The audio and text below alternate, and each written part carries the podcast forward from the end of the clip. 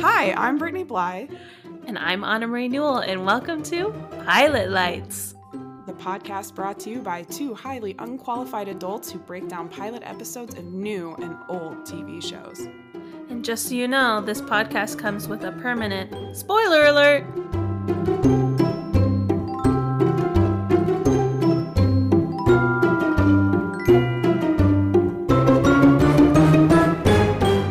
Hello, Anna Marie. Hey, Brittany. How's it going? Good. I'm just doing a little dance over here. I can see that. Anyways, how are you doing this week? How was Thanksgiving? It was really good. Yeah. It was just me and my moms, and that's for you. I love it every time. And oh my God, I told you about the ginormous turkey that was substituted in our grocery order. That rolled around in your car for 3 days? Yeah. Well, it was totally thawed, so that's a good thing. Yeah. And we cooked it. Let me tell you, I contemplated becoming vegetarian because it was like, honestly, it was, I think, the first time I've ever ripped all that business out of the thing. And then it was sad because we didn't have a big like pan, and I had to manipulate the bird in certain ways that I certainly don't feel comfortable with. And I was like, I'm going to be a vegetarian, which is crazy because I was eating salami like in the moment. Like a cheese and cracker with salami. I'm going to be a vegetarian. No cracker. That's German. Just cheese and salami. Just no cheese, just salami. Oh, God. Okay. I think that that's a reason why a lot of people become vegetarians. Yeah. Is that they like dealing with raw meat. It just is gross. It grosses people out. Yeah. Yeah. But how was it with you and your sisters and family? Oh, it was so good. We had a really good time. We went over to my sister Haley's house. My sister Ashley, though, was sick. Her kids were sick, so she didn't get to come spend time with us. You know how my nephew Lincoln, like, sometimes hates me? I mean, yeah. But, like, how many times did he call me during COVID? I mean, so many times. It was literally just like, oh, it's Haley. And then it's like, nope, it's Lincoln. And how did he say my name? Do you remember? Hey, Minnie. Hey, Minnie. So they call me that now. Lincoln and Brooklyn call me Minnie. Oh, I love that. And so during COVID, we lived in California, and my sister was here in Utah with her two young kids, and we FaceTimed all the time. But my nephew has this like love-hate. Like, we have this love-hate relationship. Like, I love him so much, and he hates me. But he doesn't really hate me. Of course. It's like a fun hate. I could not leave his side. Like, he would stay right next to me the whole time. Aww. He asked me to play soccer with him. He wanted to, like, I slept over at their house, and, like, they had planned this whole sleepover for me. And then the next morning he came. He's like, where were you? I was like, I slept in the guest room. He's like, I couldn't find you. I'm like, well, you slept... And you fell asleep before I went to bed. And then he's like, can we cuddle and watch a movie? I'm like, can we? Yes, please. So that's what we did. And it was so fun. So yeah, my niece told me that my stuffing was good. But it kind of like tasted a little bit like a lot of rosemary. I said, what are you talking about? She's like, I don't know. It just tasted like 98% rosemary. Wow. She's 10. And I was like, Brooklyn, one, there was a lot of sage in that. I think that's what you were tasting. Sage, rosemary, and thyme. Parsley, sage, rosemary, and thyme. I made that from scratch, and it was a hit with everybody who ate it. Good job. Except for Brooklyn, who clearly is apparently some sort of food critic, because it was, there was like too much rosemary in it, I think. No, she's a hoot. She probably just like learned that was a spice, and now everything has too much rosemary in it. No, the thing is though, like she probably knows like what goes into stuffing, and rosemary's. Your rosemary to sage ratio is a little bit off. 98% rosemary.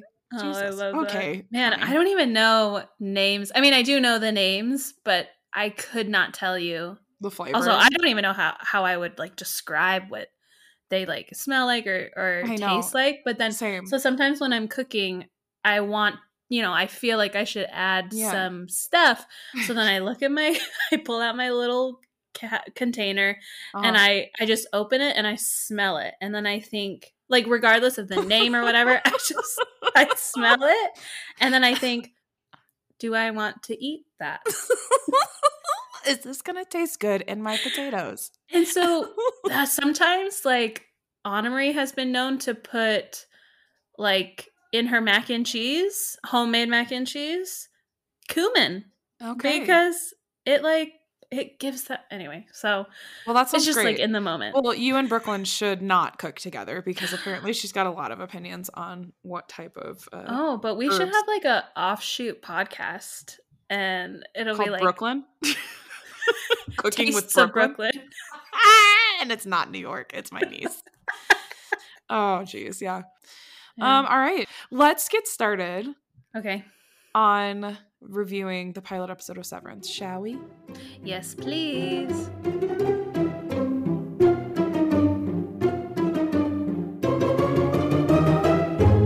Okay, so today we are going to be discussing and critiquing the hit TV show that debuted on Apple TV February 18th, 2022, Severance.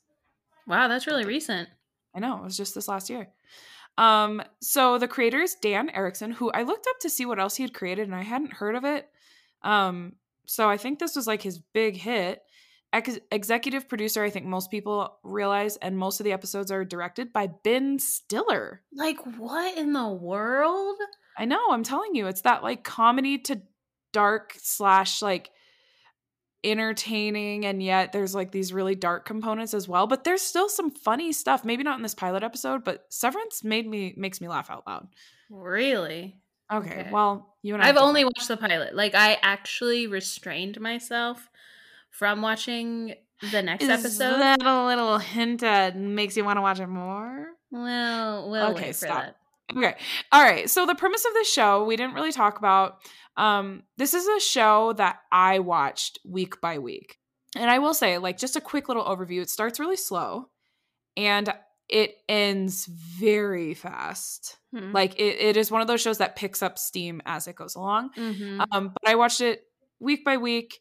I waited for each episode. And when the season finale aired, I immediately rewatched the entire series to like catch things that I missed. So the premise is basically... Is this the tagline? IMDb? It's not really a tagline. It just says Mark leads a team of office workers whose memories have been surgically divided between their work and personal lives. When a mysterious colleague appears outside of work, it begins a journey to discover the truth about their jobs. That's not a tagline. That's just like the summary. It's the description, yeah. So the idea of the show is that you can surgically, in this universe or in this world, you can surgically separate your memories between your work life and your personal life. Mm-hmm. So you almost have two different identities. But the thing is, okay, watching the pilot episode, that is not made clear until... like halfway through. Yeah. Yeah.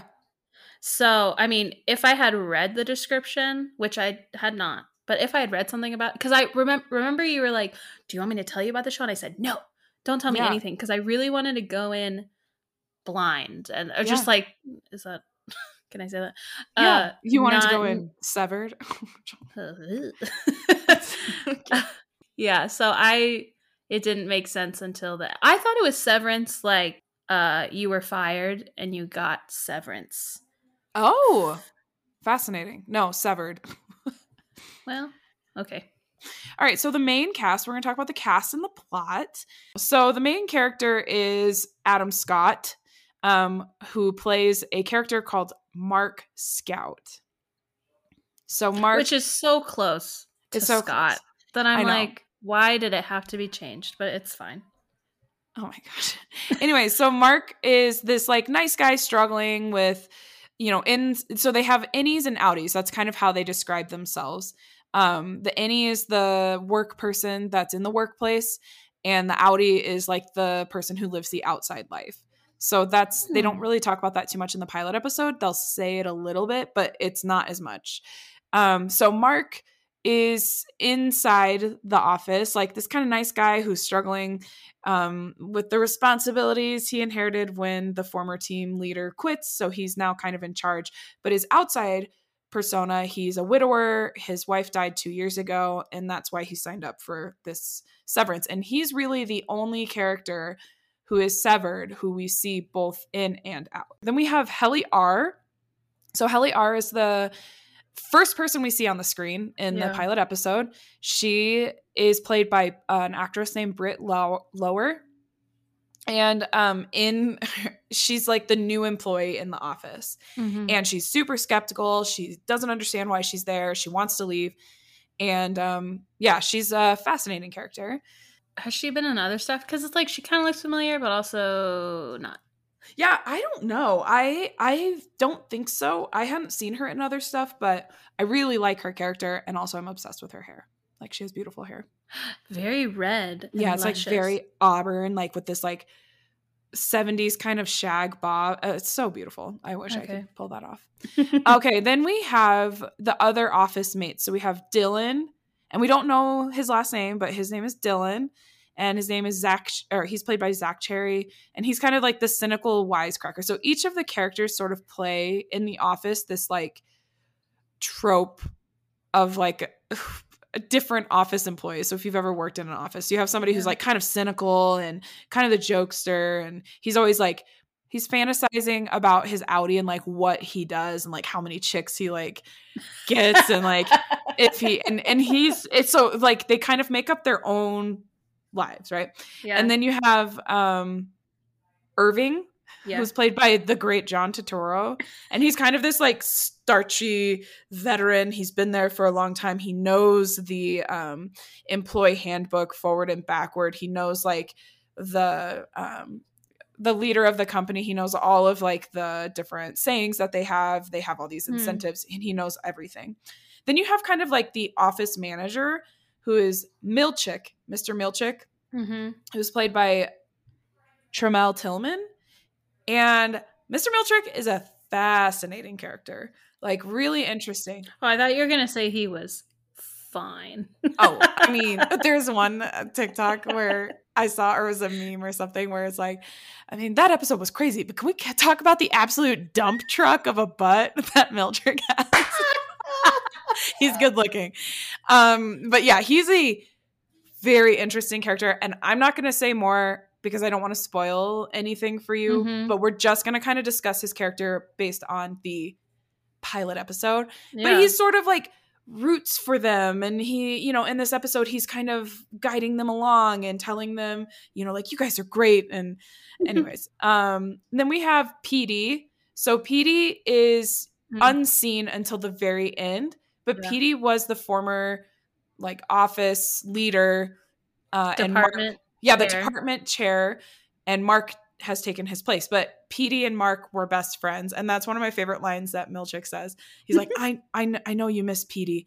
You know, you and Petey were two of my favorite office friendships, or something like so stupid.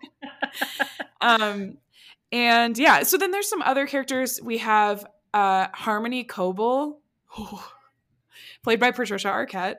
So Miss Cobel is like the boss of the Macrodata Refinery unit, which we don't know what this is at all. We don't know anything about Lumon. This is the company that they work for, but she's kind of the person that's in charge. And she is terrifying, I think. Yeah. What are your thoughts on her? She's, for, at least for me, so hard to read. Oh, yeah. There's a scene where he like goes into her office, and I mean, she's literally, it's almost like blank staring at him, but also searing into his soul. I mean, at the same time. And, and it's like, is she being humorous or not at all? And I'm leaning towards the latter, but it's so, she just like gives me the chills. She's terrifying. And I love Patricia Arquette. I think she can play any character. And she plays Miss Cobel. And then she also plays Miss Selvig, who is Mark's neighbor. So it is the same. It's her Audi. So, or from what you kind of think in the pilot episode, that that's her outie. And then the other two characters that I just want to kind of briefly mention, because I think that they're really important. His sister? Yeah, his sister, who is Devin, and that's, she's played by Jen Tullock. And actually, her character is really, really great because she's very similar to Mark. So she's kind of, she's his supporter. So, you know, she picks him up at some point and she's like, okay, let's go. I'm taking you to dinner to help you get your mind off of the, you know, anniversary of your wife's death. And then her husband's name is Rickon, and Rickon is played by Michael Chernus. And Rickon is like this dopey, weird, altruistic, like hippy dippy kind of like they have a dinner party with no food.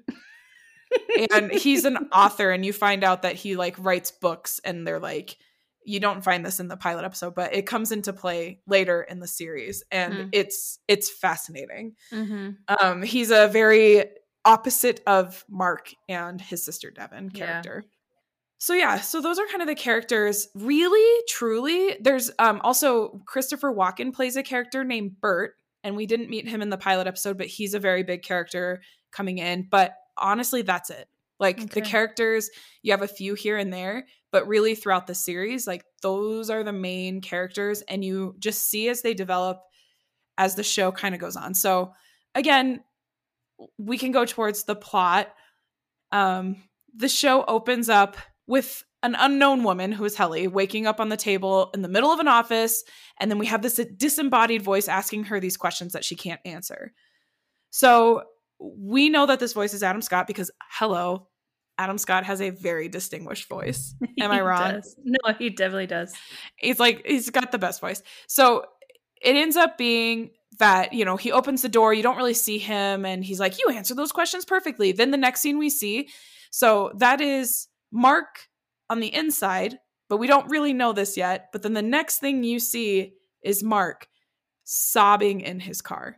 The weather's gloomy. It seems like it's cold. He walks through this like full parking lot. He dries his tears, puts his like tissue in his pocket, and literally just like walks through and ends up taking an elevator down. But what is so fascinating, I think I'm interested to see kind of like how you saw this. He takes off his badge. He takes off his boots, takes off his watch, puts his wallet in, and puts everything in. He puts a new watch on. And then he goes into the elevator. His face is completely just like deflated is what I read in one review. It's like, he's just this like broken human being, shoulders slumped. The elevator goes down. And as it's going down, you hear a ding. And then all of a sudden his eyes open up and he just kind of like has this new look on his face, opens the elevator.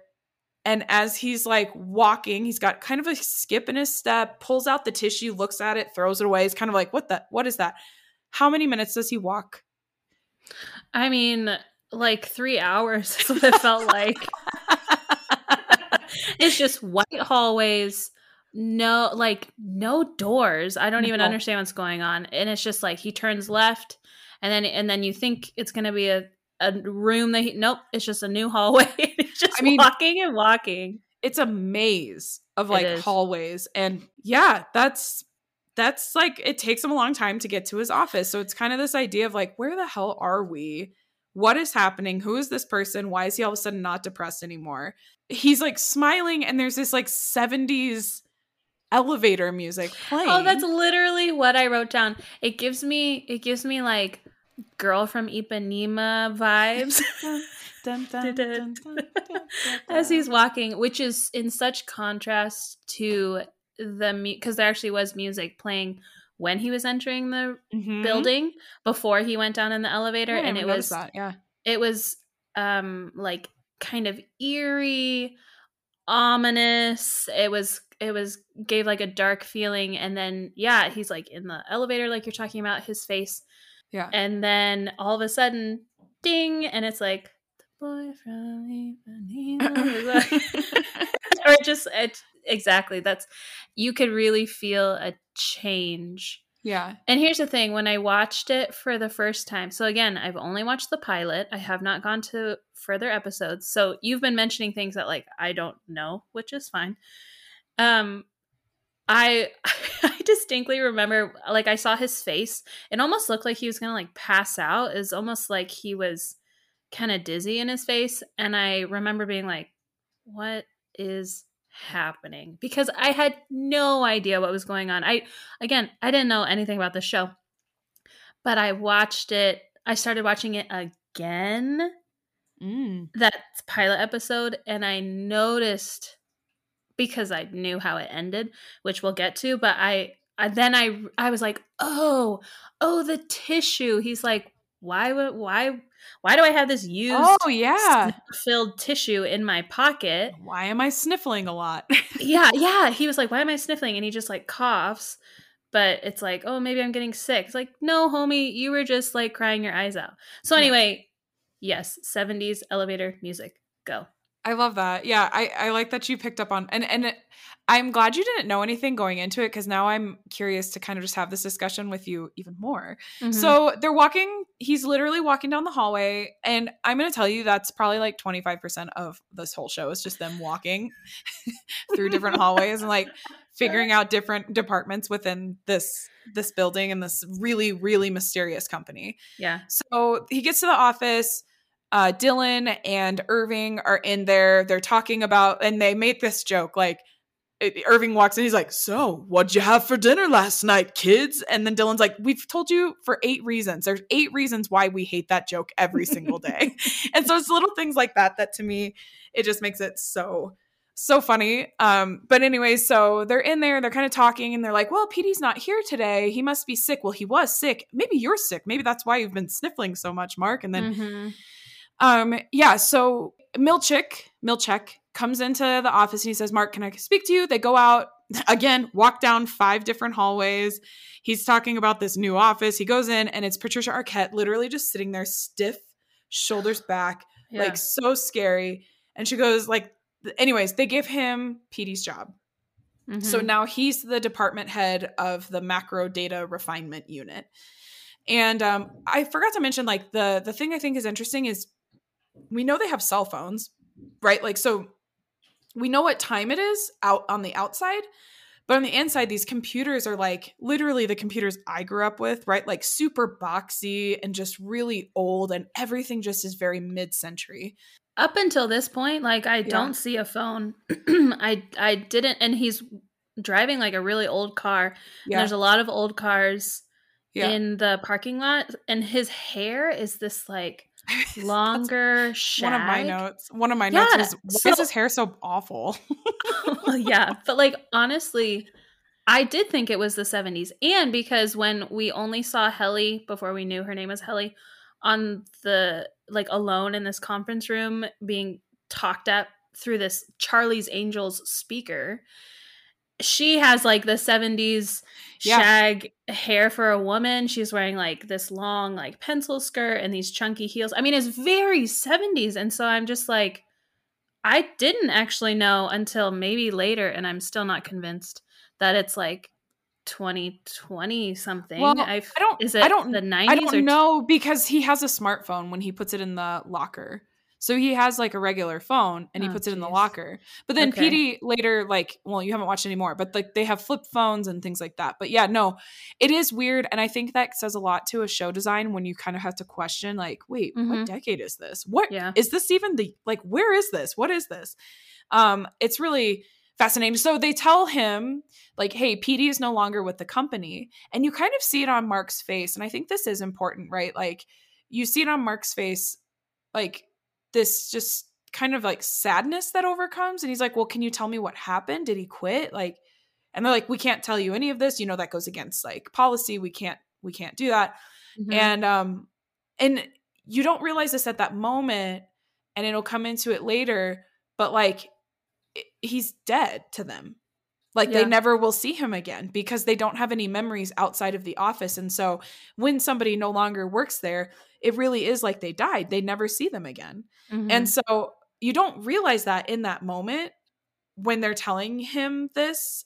But then as the series goes on, you're like, oh my gosh, when somebody retires or when somebody quits or finds a new job, it's like they've died. Yeah, because that's really all they know. Out of sight, out of mind. Yeah.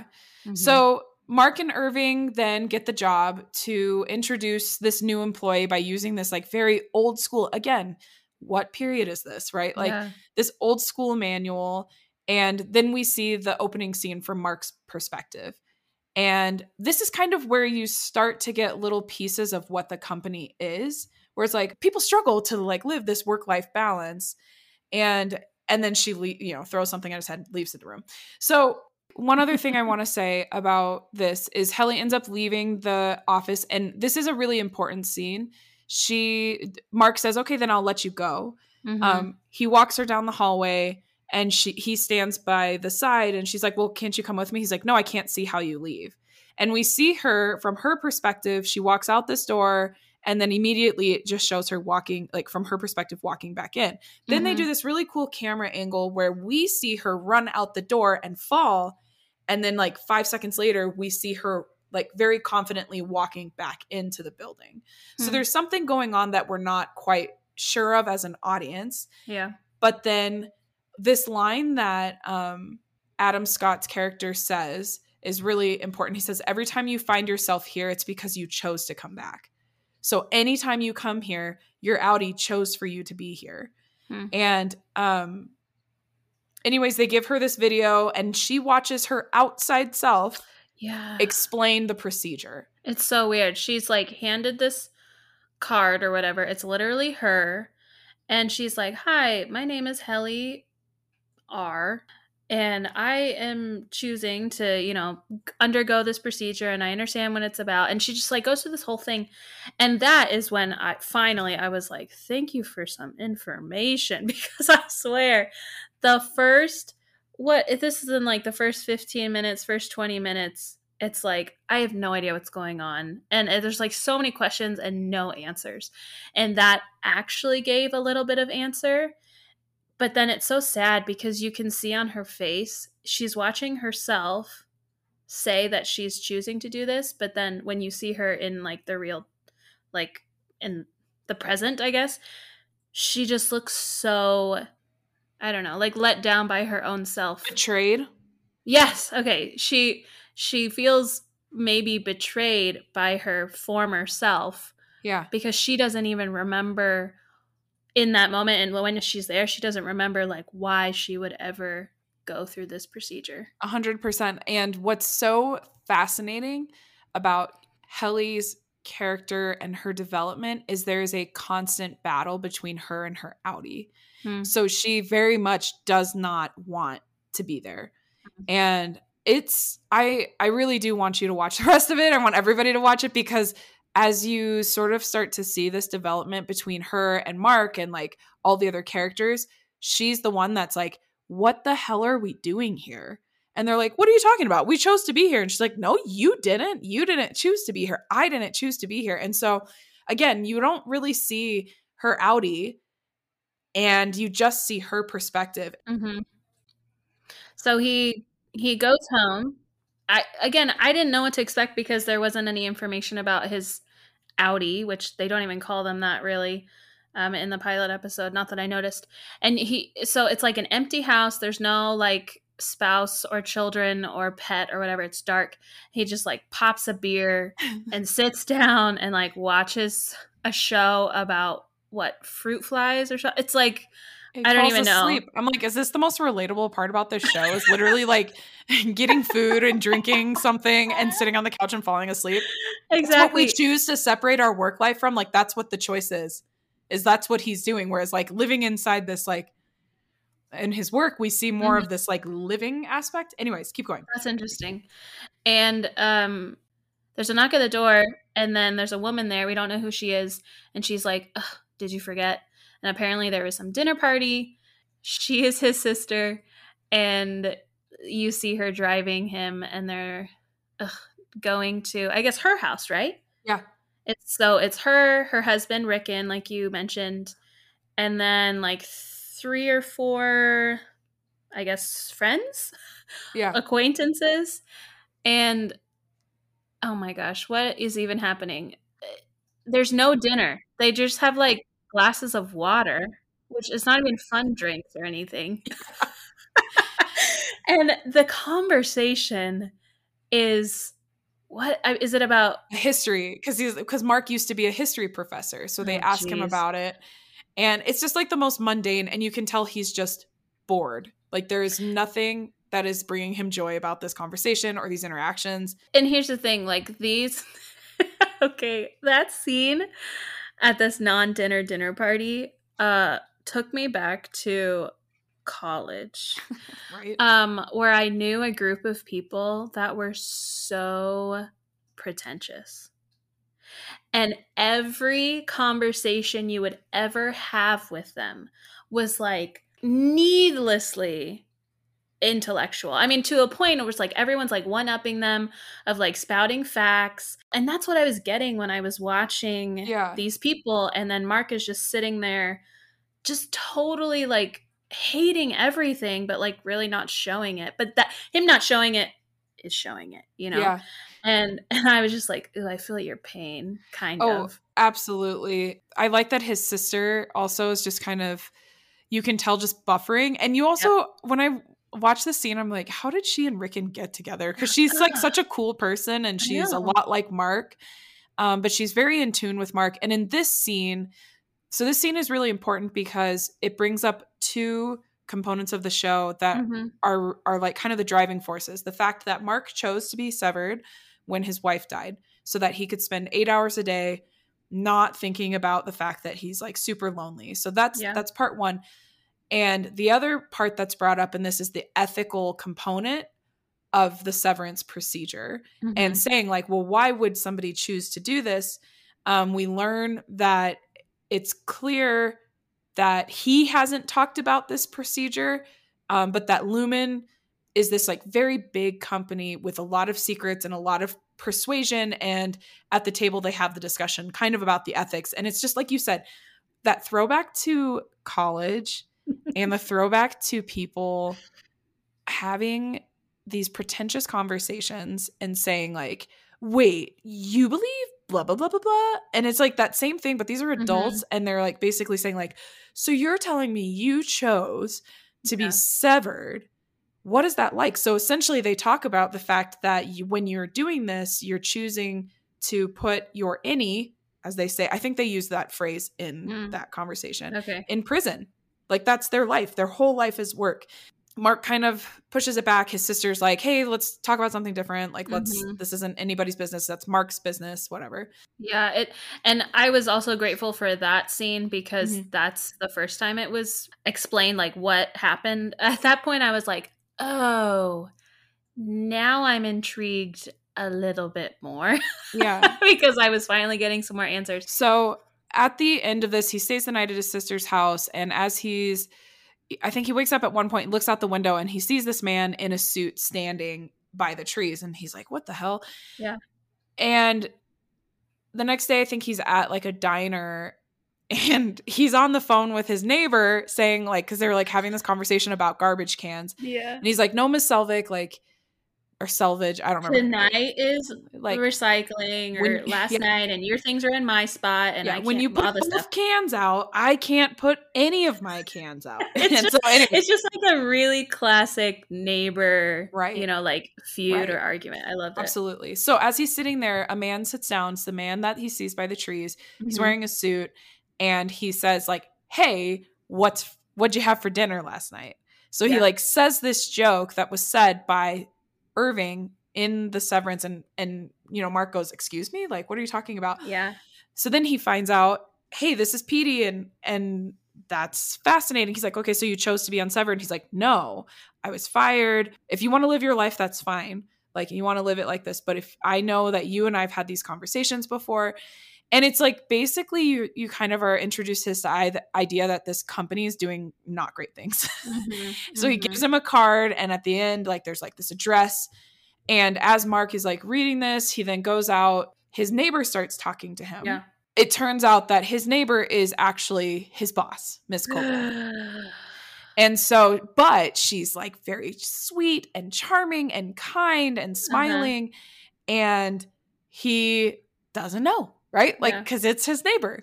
And so us as the audience are taking this collective breath of like, oh, wait a second, that's his boss. Is she severed?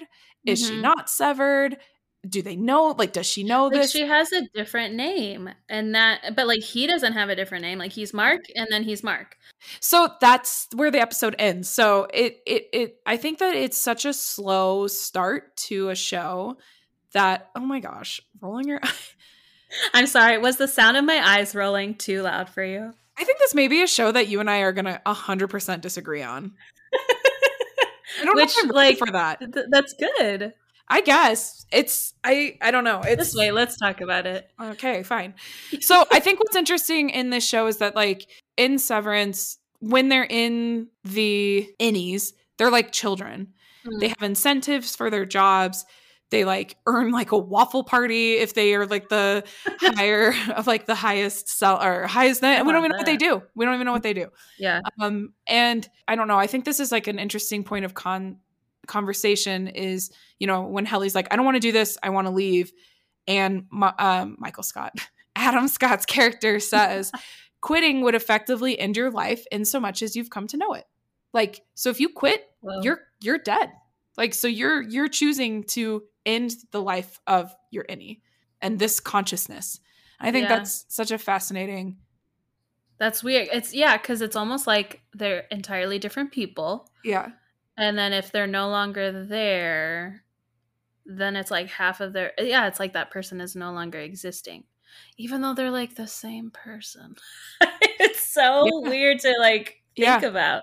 It is. Mm-hmm. I mean, and I think like the introduction of this idea of like work-life balance is so fascinating that it happened like, you know, in the midst of the pandemic, right? Mm-hmm. So it's like, okay, if you could effectively separate your work life with your home life, would you do that? And what would be the reason to do that, right? Mm-hmm. So we see from Mark's perspective, it's through trauma, but we don't know the reasons for the other innies. Like we don't know why they're there. Exactly. So to you who has seen the whole thing, do we get more information about like individual characters? Yes. Like not just Mark, but other? Yes. Okay, cool. Yes. That's good to know. It's fascinating. Yeah. I'm telling you, I've said this before. I think Cammie and I were literally just talking about this right before we recorded. And it's one of those shows that I can't remember what my first impression was. Mm. But I can remember that I was intrigued enough to keep watching, to see like, okay, am I going to care about these characters? Like, what is happening? This is interesting enough that I do want to know what the next step is. But every episode introduces a new layer that pulls you in more and more.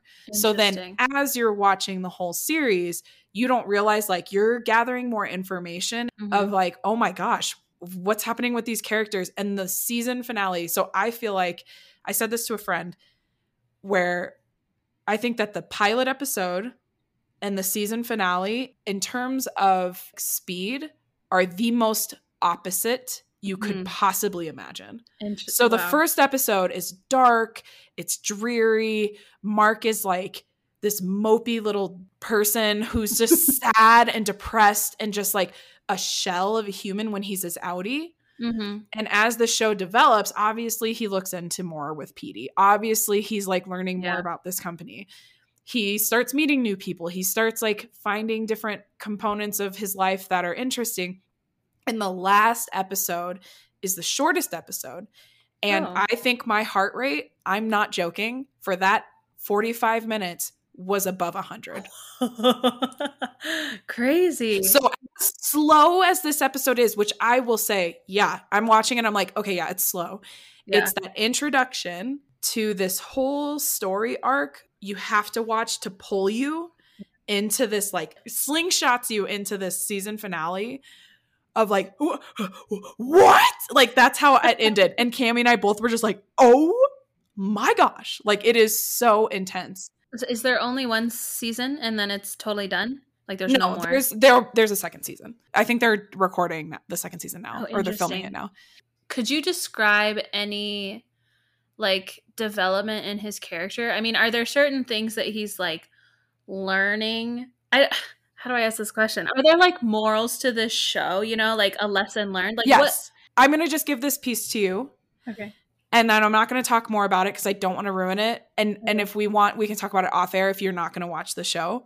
Uh-huh. So Rickon is an author and he's an idiot, right? So Rickon is his brother-in-law and he's just this like dorky person, but he loves Mark. Like he really loves Mark, but it's very clear that Mark finds him obnoxious and he's not interested. So he writes this book, leaves it on Mark's doorstep, and through a series of events, the book ends up in the office. And he finds the book, and he and everybody in the office, it's the only thing they've ever read besides the instruction manuals. In their work selves. Right? So they are like obsessed with this like cheesy writing of his brother-in-law, and they learn all of this like lifelong morals and his like this like existential idea. Mm. They're like become obsessed with this new person who's not the leader of Lumen. It's this person who like that has all of these life lessons, and all of them read it, they memorize it, they quote it to each other. But in the meanwhile, so Innie Mark is obsessed with this person named Rickon, and Outie Mark thinks he's this idiot, right? Like he's just like, this is a moron. Funny. So yes, it's a long answer that in a long way. Absolutely. Cool. Well, I feel like I already know what you're going to say, but now I really want to know what are your ratings for this show?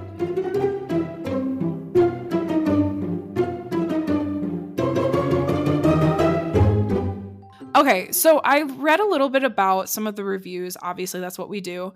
And in the New York Times, James Poniewozik basically says this: sci-fi stories about altered consciousness, from They Live to The Matrix to Homecoming, often involve people having their minds tinkered with by aliens or evil institutions. Severance asks whether, given an incentive, you would subjugate a part of yourself, outsourcing your drudgery to another you. The premise of Severance might appear superficial, to be out of step with the times. After all, months of Slack huddles and Zoom meetings have fused the boundaries between work and home, not carved them with a scalpel.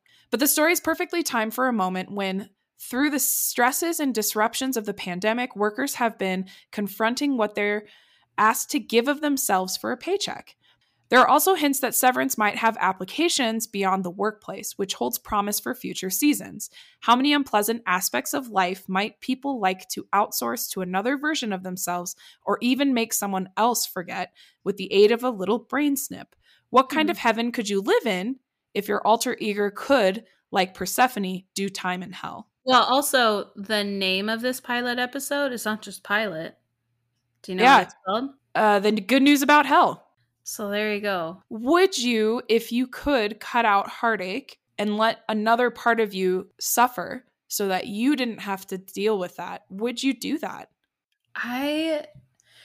No. No, none of us would. Well, I don't think we could say that. I think there are quite a few people who would say that, but then they probably regret it if they were aware of it. But I think, I mean, I don't know, based on how I live my life and like beliefs that I have, like, I don't want, of course, hard things suck.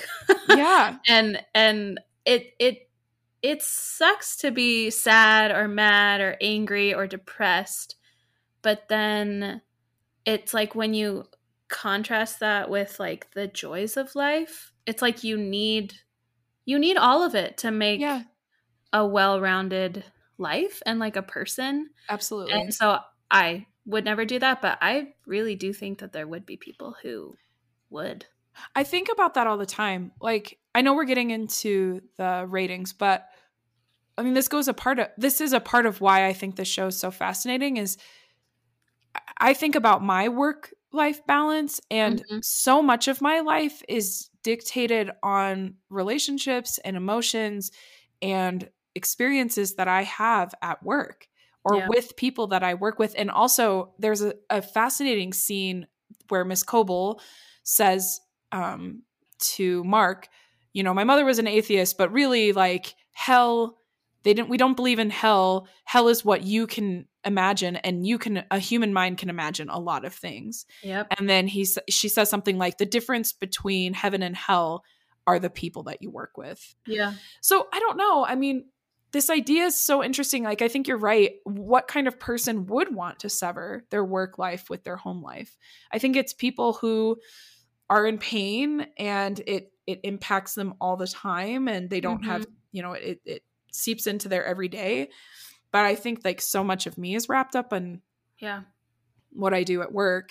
Exactly. That's who I am outside of work. Exactly. And I mean, as well, over the last year, I kind of had an identity crisis because of like work situations. Yeah. And I mean, as listeners might know, I'm a teacher. And that right there, I am a teacher. That's like my identity, but it's also my occupation. And when I was struggling with work stuff and school things, and I was kind of unemployed, and by kind of, I mean completely unemployed at times, I was like, who am I? Yeah. What am I? And so if I were to like sever, I just don't even think it's like it's both of my persons would be ruined. Ooh.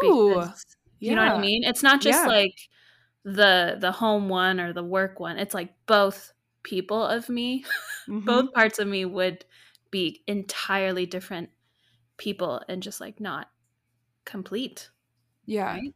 I agree. I think that like, I think about even like a breakup, right? Like if I were to be able to say, okay, this side of Brittany gets to deal with the loss of a relationship and the pain and the hours and the days and the months spent crying, like, and being sad, like I wouldn't have to deal with that.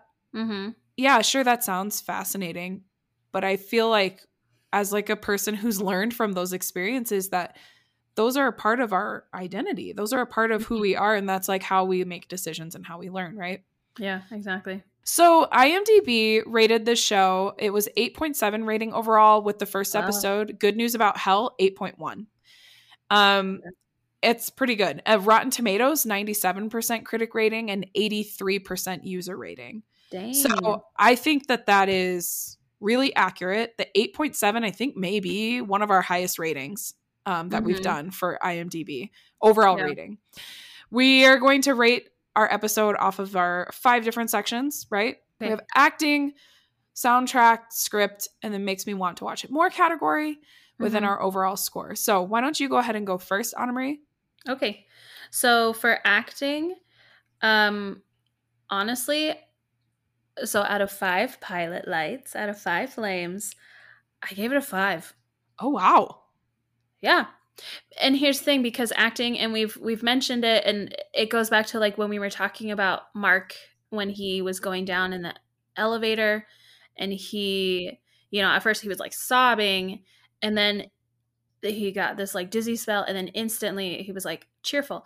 I really think, and I've watched the pilot episode 1 and 1.25 times.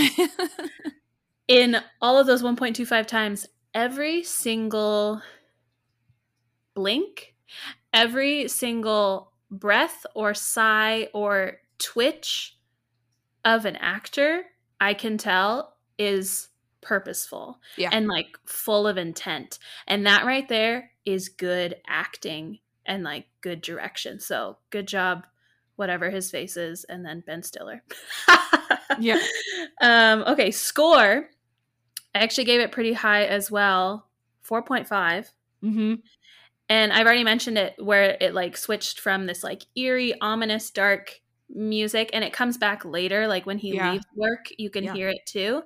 And then there's the like 70s elevator music, kind of cheerful, do, do, do, boop, whatever, in the office. And it's just, it adds definitely to the show. Script. I gave it 4.5, the script. It does drive me nuts in this pilot episode how slow everything was. I would rather watch a pot of water boil. And when I was watching this, I was like, can I turn it off? No, because we're going to do it on Pilot Lights. So I had to keep watching. And to me, it was like, oh, geez. But now that I think about it, like when I finished the whole episode, the script and everything that like happened and was written and was said, again, had a reason. And there was a reason why it was so slow. until the very end, and they gave me a carrot. You know, like there was a little bit. Yeah. So actually very high script, 4.5. I didn't give it 5 because I'm trying to be a little critical. Makes me want to watch it more. Out of 5 flames, honestly, 5. But let me tell you. I'm shocked. I know. Really? I am shocked. Yeah. I'm 100% shocked. Keep going. 5, but it's only because of the last 10 minutes of the show. The first however long, like 35 minutes of this show, first 15 minutes, I was like, I want to turn it off. 35 minutes, I was just like, I can do without it. And then now I literally had to force myself to not hit, play for episode 2, because I really did want to record our episode with me just knowing Pilot and not knowing anything else. But honestly, Brittany, when we stop recording and when I go to the bathroom, I'm going to go back and watch episode 2 because I do want to. Oh. So it started out as like a 2 out of 5 flames. And then now it's a 5. That being said, overall, 4.5. It's going to average to probably 4.5. So it is pretty high, but I do think it's kind of niche. There's definitely a certain type of person, Brittany, who's going to be really interested in this type of show. And there's going to be other people who are going to hate it. I guarantee you that if I were to make my mother watch this show, she would ask me to turn it off. I guarantee you. Yeah. So, yeah, very high ratings for what it is. Oof. Color me shocked, my friend.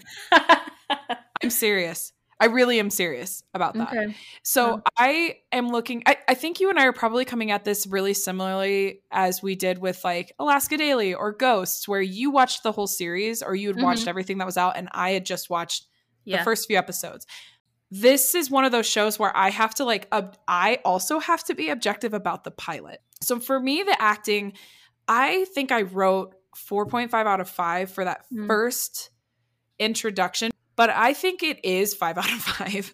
Again, I really do. Because when you said every piece of facial expressions, eye rolls, sighs are all really build into these characters. And now that you said that, I can even look at that and see how it develops throughout. Yeah. I'm really excited to hear your overall assessment after you finish it. Soundtrack or the score, I'm going to say 5 out of 5 as well for this pilot episode, just because of the juxtaposition of dreary and scary and wait a second, what are we doing? What's happening? And then all of a sudden, dun, dun, dun, dun, dun, dun, dun, dun, dun. And then he's walking down the hallway for 10 minutes. And you're how long is this hallway? Anyways, yes, I would say that 5 out of 5, it keeps you intrigued. Yep. I think that the script in this first episode, I do think it's slow. Mm-hmm. I would say that I would give it a 4 out of 5 because it takes a while to get you into what's happening. Yeah. And it's not enough at the beginning of where you're wait, what's happening? I want to keep knowing what's happening. Like you said, you wanted to turn it off after 30 minutes. I find myself wanting to fast forward this episode where I'm okay, I already know what happens, blah, blah, blah, blah. Yeah. So I'm going to say for the first episode, the script, pilot episode, 4 out of 5. Makes me want to watch it more. I would also agree, 5 out of 5, because you can kind of watch the first episode while you're on your phone at first, right? Because you're what? Okay, they're any... Okay, what's happening? Okay, Miltrick. Yeah, he's a good-looking guy. And okay, they have, weird prizes that they earn. Why are their computers old? Whatever. Wait a second. His boss is his neighbor? Wait a second. Petey came to find him? Okay, this is interesting. I want to keep watching. Overall score, I'm going to say for the pilot episode, 4 out of 5. Ooh. Right? 4.5... I would say 4 to 4.5 out of 5 because it was great, but it does start slow. Right. As objectively as I'm looking at the whole series, though, the way that it sets up So if I didn't know anything, 4 out of 5. Mm-hmm. But because I know how the series arc goes, I would say the whole show, it is definitely a 5 out of 5. Yeah, because it is smart and it is this niche, like this mm-hmm. this outside perspective. So I am excited. I'm really surprised. I really thought you were going to be like, I hated the show, I'm not going to keep watching. And I'm really excited. I want to hear, you know, your review on it once you finish it, because I mm-hmm. think you're going to find it as like, huh, what? If any listeners are interested in watching this show or did watch the pilot and stopped, like, watch it again. Or, I mean, definitely keep going. Like, you have to have patience, at least if you're like Anna Marie. Yeah. You have to have patience a little bit. You got to stick it through. And what you said, where the pilot, if you're just looking at it, just pilot, has a slightly different score than like everything. Mm-hmm. I feel like we couldn't say that about some of the other shows we've reviewed. This one, it really did create the whole acceleration into the rest of the show. But again, if you stop, it's kind of like... Well, like, one of my favorite shows of all time, and I'm probably going to cut all this out anyways, but one of my favorite shows of all time is Fringe. Mm-hmm. And... one, because it has Joshua Jackson. And listeners, you don't know this about me unless you do, but Joshua Jackson is my number one. Okay. But that is the most boring pilot episode. Hmm. And like, I'll watch it and be like, ugh, you got to get through the first 3 episodes before it's interesting.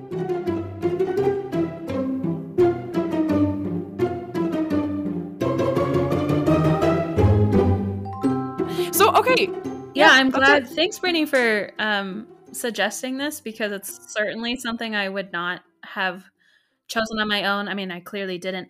Also, it is on Apple TV. It is. Plus or whatever it's called, which not everyone has. Like, it's not as accessible maybe as mm-hmm. Netflix or Hulu. So if you have it, you have it. If you don't, find someone who has it. Yeah, have somebody add you to their family, like I did to Anna Marie. Anyways, okay, so what are we going to do? Should we talk about what we want to do next week? Yeah.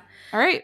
Our next episode, I would love to do a show that was actually suggested by one of our listeners. Oh. Because, hey, listeners, we listen to you too. We sure do. Okay. So in our next episode, we are going to watch The Americans. And you have not seen that, Brittany? I have not. Okay. That is... a show that both of us have not seen, and so I would love to do where we literally just watch the pilot.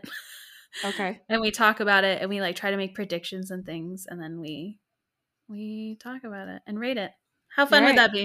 I think it's going to be the most fun we've ever had. Okay, The Americans, found on Hulu, so you can watch it and listen to us, or listen to us and watch it, or do your own thing. Also, follow our Instagram page. And comment on our stuff and share our stuff, because we really do want to get our stuff out there, because we are having a really good time. Yeah, it's at Pilot Lights. That's literally what it is. We have a really good working relationship. I edit the episodes and Anna Marie does all the social media. Yeah, it's also no judgment. Okay, everyone, thank you so much for listening, and come back for our next episode. Yahoo! Okay, bye. Cheers.